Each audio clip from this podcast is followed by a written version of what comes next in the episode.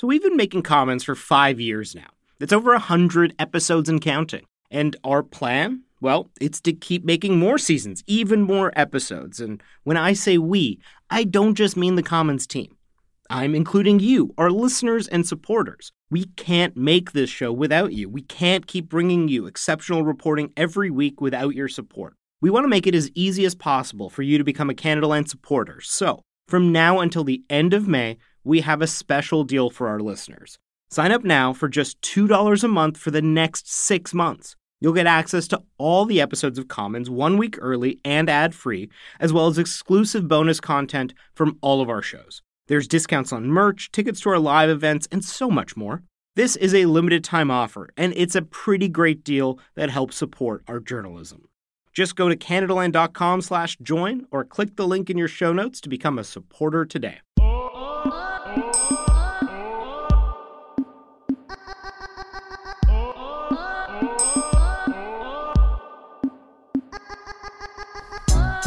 Someone with no knowledge of Canada or Canadian demographics whatsoever strolled on into the House of Commons, they might come away with the impression that Canada is very old, very white, and very male.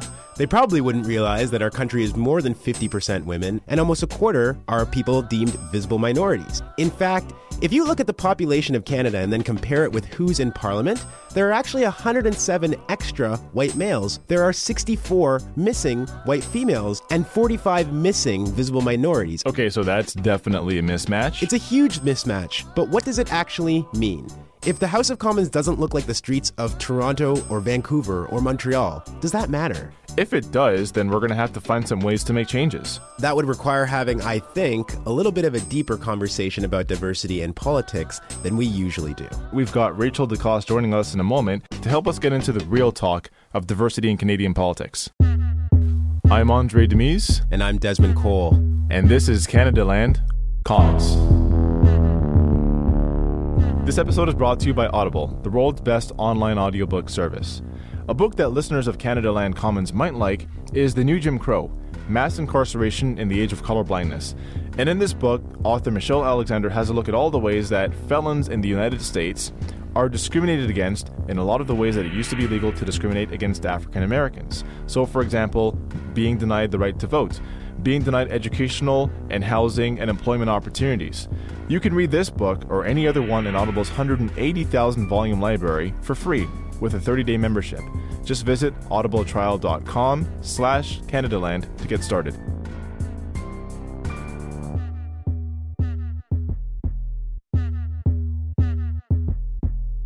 We're joined this week by Rachel DeCoste, and she's a community activist, a software engineer, and a regular contributor to Huffington Post and an Esh disturber on Twitter. Rachel, why does diversity in politics matter to you? For me, it's important because I rarely see myself represented in our elected offices, whether it's municipal, provincial, or federal. And I think sometimes they make decisions that are uh, erroneous because they don't have people that uh, represent uh, all point of views at the decisional table. So basically, they need more people, they need better people not necessarily better, but just people that come from different walks of life that have different life experiences. You know, I'm, I'm thinking about Vegas girl who got elected last time. By that, I assume that you're referring to uh, Ruth Ellen Brosseau, who uh, became very famous after the uh, Orange Crush election because she basically disappeared. Nobody knew where she was. And what we were told was that she had to take a quick breather, like go to Vegas and just chill out for a second because she was so overwhelmed by the fact that she actually got elected. But it turns out she actually has a very interesting personal story. I loved her story. First of all, she's a low income single mother. She worked at Carleton University as a barmaid, and she put her name down to be a candidate in a riding where she wasn't supposed to win out in rural Quebec. And you'll remember that the election was called unexpectedly, and she had saved her pennies for a year so she can go to Vegas for a week, and it happens to be during the writ. That made her famous, but she is a very strong MP And it also debunks a lot of myths that you have to be of a certain status to be effective. I don't know if she's better than anybody else, but I like the fact that when it comes to certain issues regarding low income single parents, she can speak in the first person singular, not in the hypothetical when it comes to that issue. So I, I think that it's great that there's somebody who had to sleep on the floor because she couldn't afford a bed be in parliament and speak to those issues with vigor that probably is missing from the elites that got to uh, sleep in the lap of luxury their whole life. While I hear what you're saying, the job of a parliamentarian is presumably to represent large portions of their constituency, a broad range of people.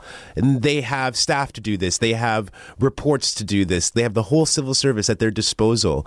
Can't they go out and listen to and sample from all the experiences of the Canadian public without actually having to have had those experiences themselves? Is it technically possible? Yes. Have you seen examples of that happening? I haven't.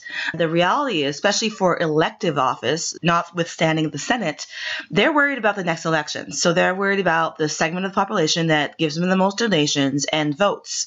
And usually the low income people aren't the number one priority for them. So, yes, if they wanted to, they could. I've never seen them do that. What do you make of uh, the statistics. Let's give some statistics to our listeners as well. Women make up 50% of the population in Canada. 52. 52, thank you. And we find that they only make up 27.6% of the House and Senate. Visible minorities, which in the case of this study I'm citing uh, from Kai Chan, this is a 2015 study, he labels visible minority as either those in the census who are called visible minority and Aboriginal people as well. So, in his definition, visible minorities, 23.3% of the population, 12.3% of the House of Commons and Senate. What do you think's going on there? There are systemic issues. I'm thinking about Aboriginals and people of color specifically. Uh, they tend to be lower income. They tend to have less access to the power structure. Minorities and Aboriginals, when they run for office, tend to face prejudice that the dominant culture doesn't face when they run for office. I think we saw that recently in Toronto uh, when Olivia Chow ran, and there's a couple of Muslim Canadians who ran and saw their signs defaced. Uh, Olivia Chow had this racist cartoon uh, about her posted in the paper.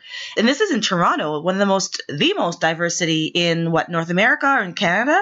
Can you imagine if you ran in, in a rural area? So there's extra burden that visible minorities and Aboriginals face when they run for office. Or I've actually seen this personally. I've seen people say, I don't want to participate because I still have bad memories from back home where politics is a, a deadly game. And some people feel like their interests aren't met through the political forum, that they can uh, affect change or get change through other forums, or this is a futile exercise and, and they don't vote. So I think there's many reasons. I, I can understand that. I mean, the other time that I ran for Toronto City Council, when I was door knocking in the neighborhood, um, I remember one gentleman answering the door, and I asked him if he would be interested in voting for me, and I explained my positions and all that. And he very patiently listened to me, and then he said to me, "I don't believe in the electoral system in Canada." And I asked him, "Well, why not?" And he says, "Well, I'm an Aboriginal man myself, and uh, based on what's been done to us." For so very long, nothing's going to make any changes in the system, so I choose not to participate. And I had nothing to say back to him. And I can completely understand that sentiment where if someone feels like they're not being represented and no one's looking out for their interests, they just withdraw from the system altogether. Another thing uh, that I can say from my own personal experience, and I ran for Toronto City Council back in 2006, was that people made my race very much an issue mm-hmm. where they did not do this for white candidates. So I was sometimes referred to as the young black candidate, and I want to talk about youth and age in this uh, conversation as well momentarily. But I didn't see that label being applied to other candidates that they were old and white, for example. Um, I would come to the door, and even in a very nice and charitable way, people would sometimes say, you know, it's so nice to see someone like you running for office. That made me feel great, but it also pointed to the fact that it was some kind of novelty. The unknown and the unfamiliar to people, that's the kind of bias and prejudice that we can talk about too, right? It's not always just, I don't like this person, I don't like the way they look. These things can be a lot more subtle. Yeah, there's uh, there's lots of anecdotes that I've personally heard of people running for office that are born in this country that are people of color, and they're asked where they're from at the door, as if that matters, or they're welcome to Canada, or you know, there's subtle ways that the average Canadian might react that makes it harder for people of color to, to run. This has been going on for a long time. And there is not really any incentive for any political party or organization to change course. I haven't seen any. It doesn't affect their job. It, it won't affect their reelection. I think the people, the, the people in power don't care. Now, the median age of parliament is 57 years, and the national median age in Canada is 40.6 years. Also interesting, median age of the Senate, 67 years. I mean, are young people running and losing, and that's the problem? Are young people not getting engaged in the first place? What What do we see going on here? There's definitely a few young people who have won. There was a teenager who was elected in Quebec a couple years ago, 19 or something like that. Uh, it's usually a fluke when they win through like something like the Orange Wave. It's true that young people aren't running, and the ones that do run don't usually make it far. They're not taken seriously, and there's something that you can't ignore is that it takes money to run. It takes being able to take time off work unpaid while you campaign. It takes uh, connections. It takes a Rolodex of, of uh, helpers and funders.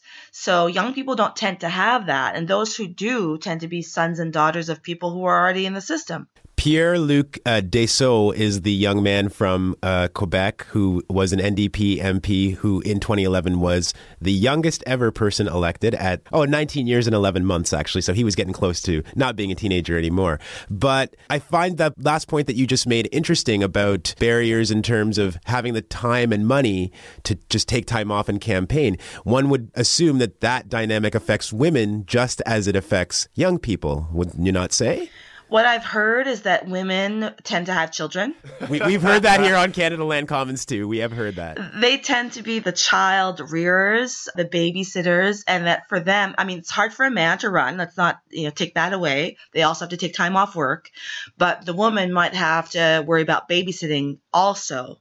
And that can be a challenge. You know, it costs more for a woman to run. They have more expenses. Even our dry cleaning costs more. We have to do our hair. Those are extras. The system is not fair. And first, you have to admit that it's not fair before you can make policies that address that imbalance. And I think we're, we're not there yet in Canada. Have you read about uh, Justin Trudeau and the Liberal Party's promise to achieve gender parity in cabinet? Did you hear anything about that? We've seen this before. I, I mean, I'm French Canadian, so I remember when Jean Charest had parity in his cabinet in Quebec. And recently, the NDP of Alberta had a parity cabinet. You know, this is a great idea. I'm not against it. I just wonder if there's something missing. It's great to have gender parity because women are half the population, but what about the rest of the diversity folder? Are there people of color that are going to be welcomed into the fold, or are we remaining at the back of the bus? Well, there's one person that did take uh, exception to Justin Trudeau's promise for gender parity in cabinet. National Post column writer Andrew Coyne took issue with Justin Trudeau's proposal to achieve gender parity in the cabinet. And I'm going to quote what he said. Uh, he wrote, What the Liberals will have achieved is not merit through diversity. A cabinet based on a single fixed quota will be committed to neither. I, I, if we were on the radio, you can see the steam coming out of my ears. I just. Isn't that like the typical establishment white male excuse? First things first merit. Can somebody explain to me what the requirement is to become an MP? You get elected. That's that's about all. That's it. You could be 19, you could be Vegas girl, you could be anybody. It doesn't really matter. So this whole idea of merit is a complete mirage. Number one. Number two is you can't have both. It's not a binary. You know, men are not naturally better to have anything. And the idea that if a woman's there, it's because of her gender that got her there is completely sexist. If we got there, we probably had to fight twice as hard. We probably had to pay more for everything, for our hair and our nails and our makeup. And we got there anyways. So I don't buy that at all. And I cannot wait for the National Post to leapfrog into this century. I should also mention that we did ask Andrew Coyne via email, via Twitter, if he was willing to come on the show and have a conversation about the column that he wrote, and we didn't even get a response back. I just think that that is so lame. The thing that troubled me about Coyne's piece was that there's no examination of something you brought up at the beginning of this conversation, which are systemic barriers. It's as if we're all starting from zero and we're all equal. And we need to look at parliament and who gets elected and who gets put in cabinet as just this uh, conversation among equal and well deserving people. That's not what's going on, of course. There are huge systemic barriers to different kinds of people, as you've mentioned earlier. I think we have to go beyond, well beyond what Andrew Coyne actually put in that piece. Because Andrew Coyne himself says that a lot of the people who get appointed to cabinet, because remember, you get elected and then you get chosen to be on cabinet. So Justin Trudeau is promising 50% of those chosen will be women. But what about ideas like, for example, running 50% of your slate for an election as being women. You know, one of the criticisms of Justin Trudeau's plan is that, oh, no matter how many women you get elected, you're pretty much going to have to throw a huge bunch of them up there.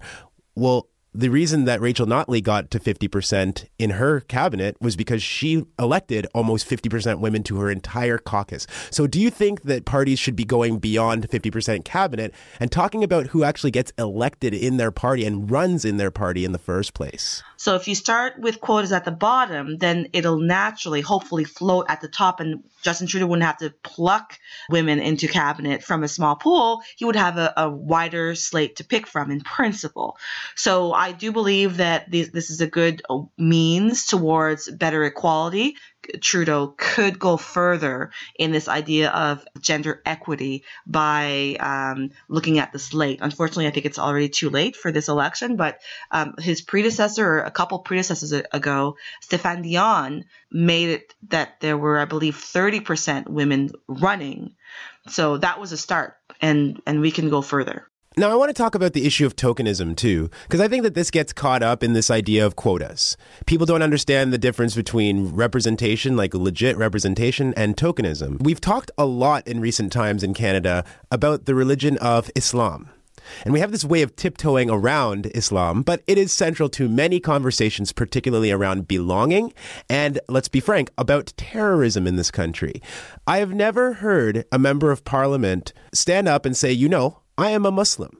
And as a Muslim, here's what I think about this conversation that we're having. But Rachel, a Muslim would maybe be just as likely to stand up and say, Hey, I'm for all of these anti terror legislations that may target Muslims more. I'm for uh, women having to take off their niqab before they swear in for a citizenship ceremony. Is it more important to have commitment to equity for members of parliament and senators than it is to actually just see the diversity that we see in the population? Wow, good question. That's a tough one. when when I heard you ask the question, I thought it'd be great to have one Muslim say they're for or against any kind of legislation that particularly affects this community. But I think what's be even better is to have more than one. Because having that designated Muslim guy say yay or nay is just one person. You want to have a discussion of many Muslims, and some of them might be for or against, and have that conversation. I think the danger is that we have the designated Muslim guy, and he kind of speaks for everybody. That's to me makes me nervous. So I don't know if I can answer your question. I'm not Muslim, but I, I definitely feel like you want to have representation, more than one person, and uh, you want to have people that can speak to the experience with the first person singular. And you also want to have people who are willing to listen uh, more than they talk.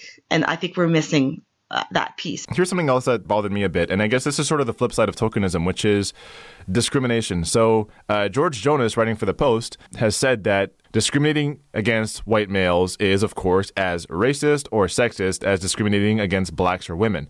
What do you think of the idea that trying to achieve diversity among Canada's political class and to some extent the business class is, in effect, discrimination against white males? I feel a little bit sorry for white men. They've had, for the past 500 years, a bigger piece of the pie than they deserve uh, democratically or demographically. And as North America is returning to its uh, visible minority majority status, they're losing their grip on power. And they feel menaced. They feel threatened. I understand that where their anger comes from, and you know, suck it up, Buttercup. That's too bad.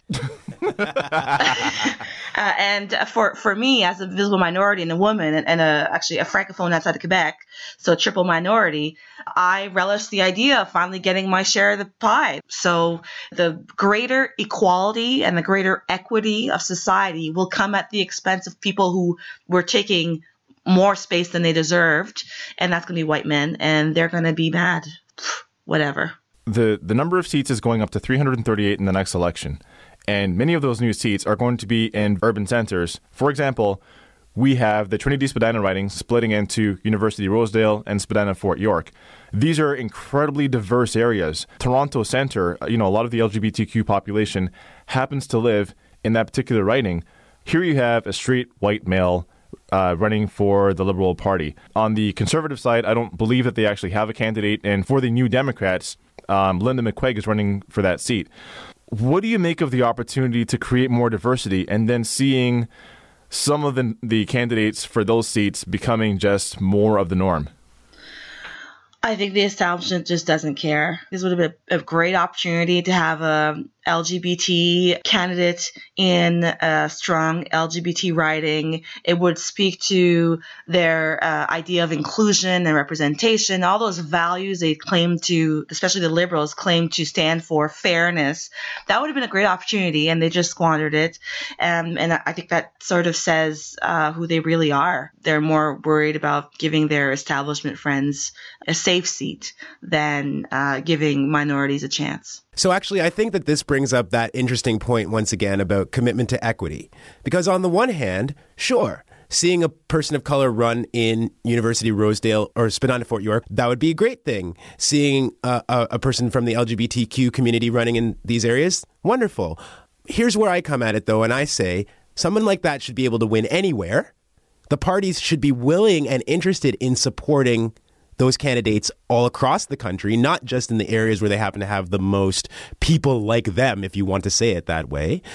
And this is where, if you have a commitment to equity across the board, if you want to run women everywhere, if you want to run people of color everywhere, you don't have this issue. And you don't have to wait until some new urban ridings open up and be like, finally, we can get some uh, queer representation. Finally, we can get some uh, Chinese representation. You have to be committed to it all the time. I see this as an opportunity, of course, but it does kind of speak to Rachel's point that maybe there's a lack of interest in this if the only time you have an opportunity is when new seats get added. I think that in order to create more equity across the board, you do have to introduce Canadians to the idea that we are going to have certain people represented in Parliament. I'm not saying this as a matter of tokenism. I'm saying that, well, it's going to be very easy to introduce new perspectives and a more diverse range of people into Parliament where you have a high representation of people of color, where you have a high representation of the LGBTQ community.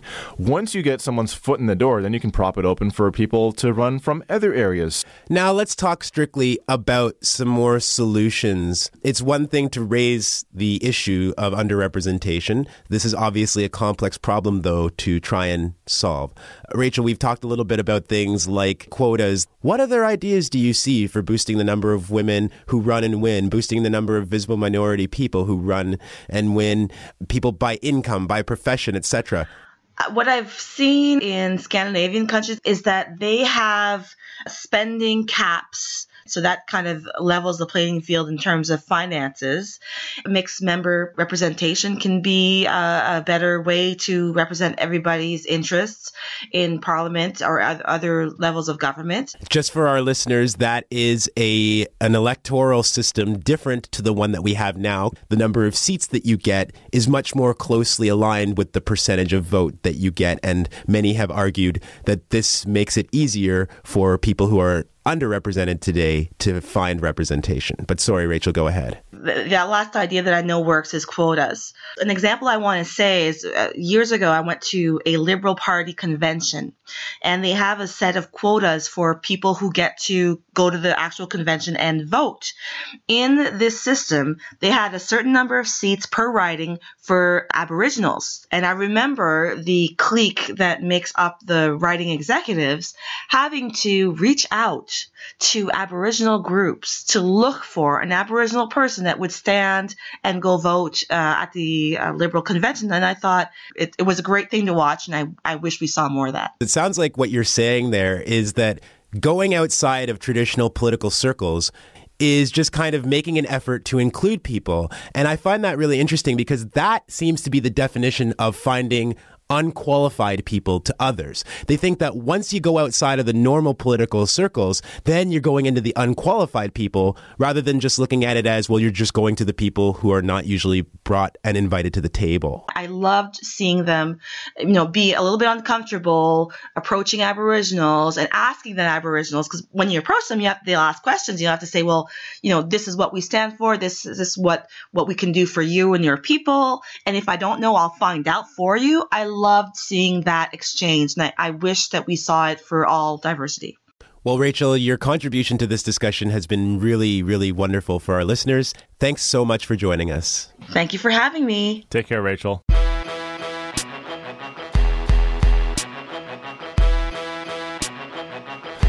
Well, that's the show for this week. If you'd like to keep the conversation going, and we really appreciate it when you do, jump on Twitter, search for Canadaland Commons. It'll be the first result you find. We would like to give credit this week, as always, to our producer, Imogen Burchard. And credit for the music goes to Nathan Burley.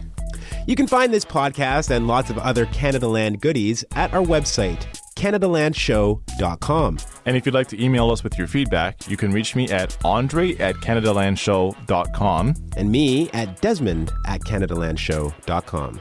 You can subscribe to this podcast on Stitcher, iTunes, or wherever you get your podcasts. And we'd really appreciate it if you show us some love with that five star rating. Chip in by giving us a donation at patreon.com slash Canadaland. The next episode of Canadaland Shortcuts is back on Thursday, and Canadaland Commons returns next week, Tuesday. Until then.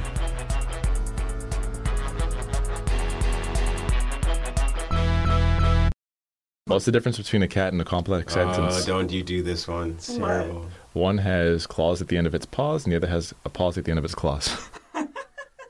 This episode is brought to you in part by the Douglas Mattress. Now, I've said it before and I'll say it again. One of the best, and I mean the best things you can do for yourself is to get a good quality mattress. The time is now, people. Douglas is giving our listeners a free sleep bundle with each mattress purchase. Get the sheets, pillows, mattress protector, and pillow protectors free with your Douglas purchase today. Visit douglas.ca slash Canadaland to claim this offer. That's douglas.ca slash Canadaland to claim this offer.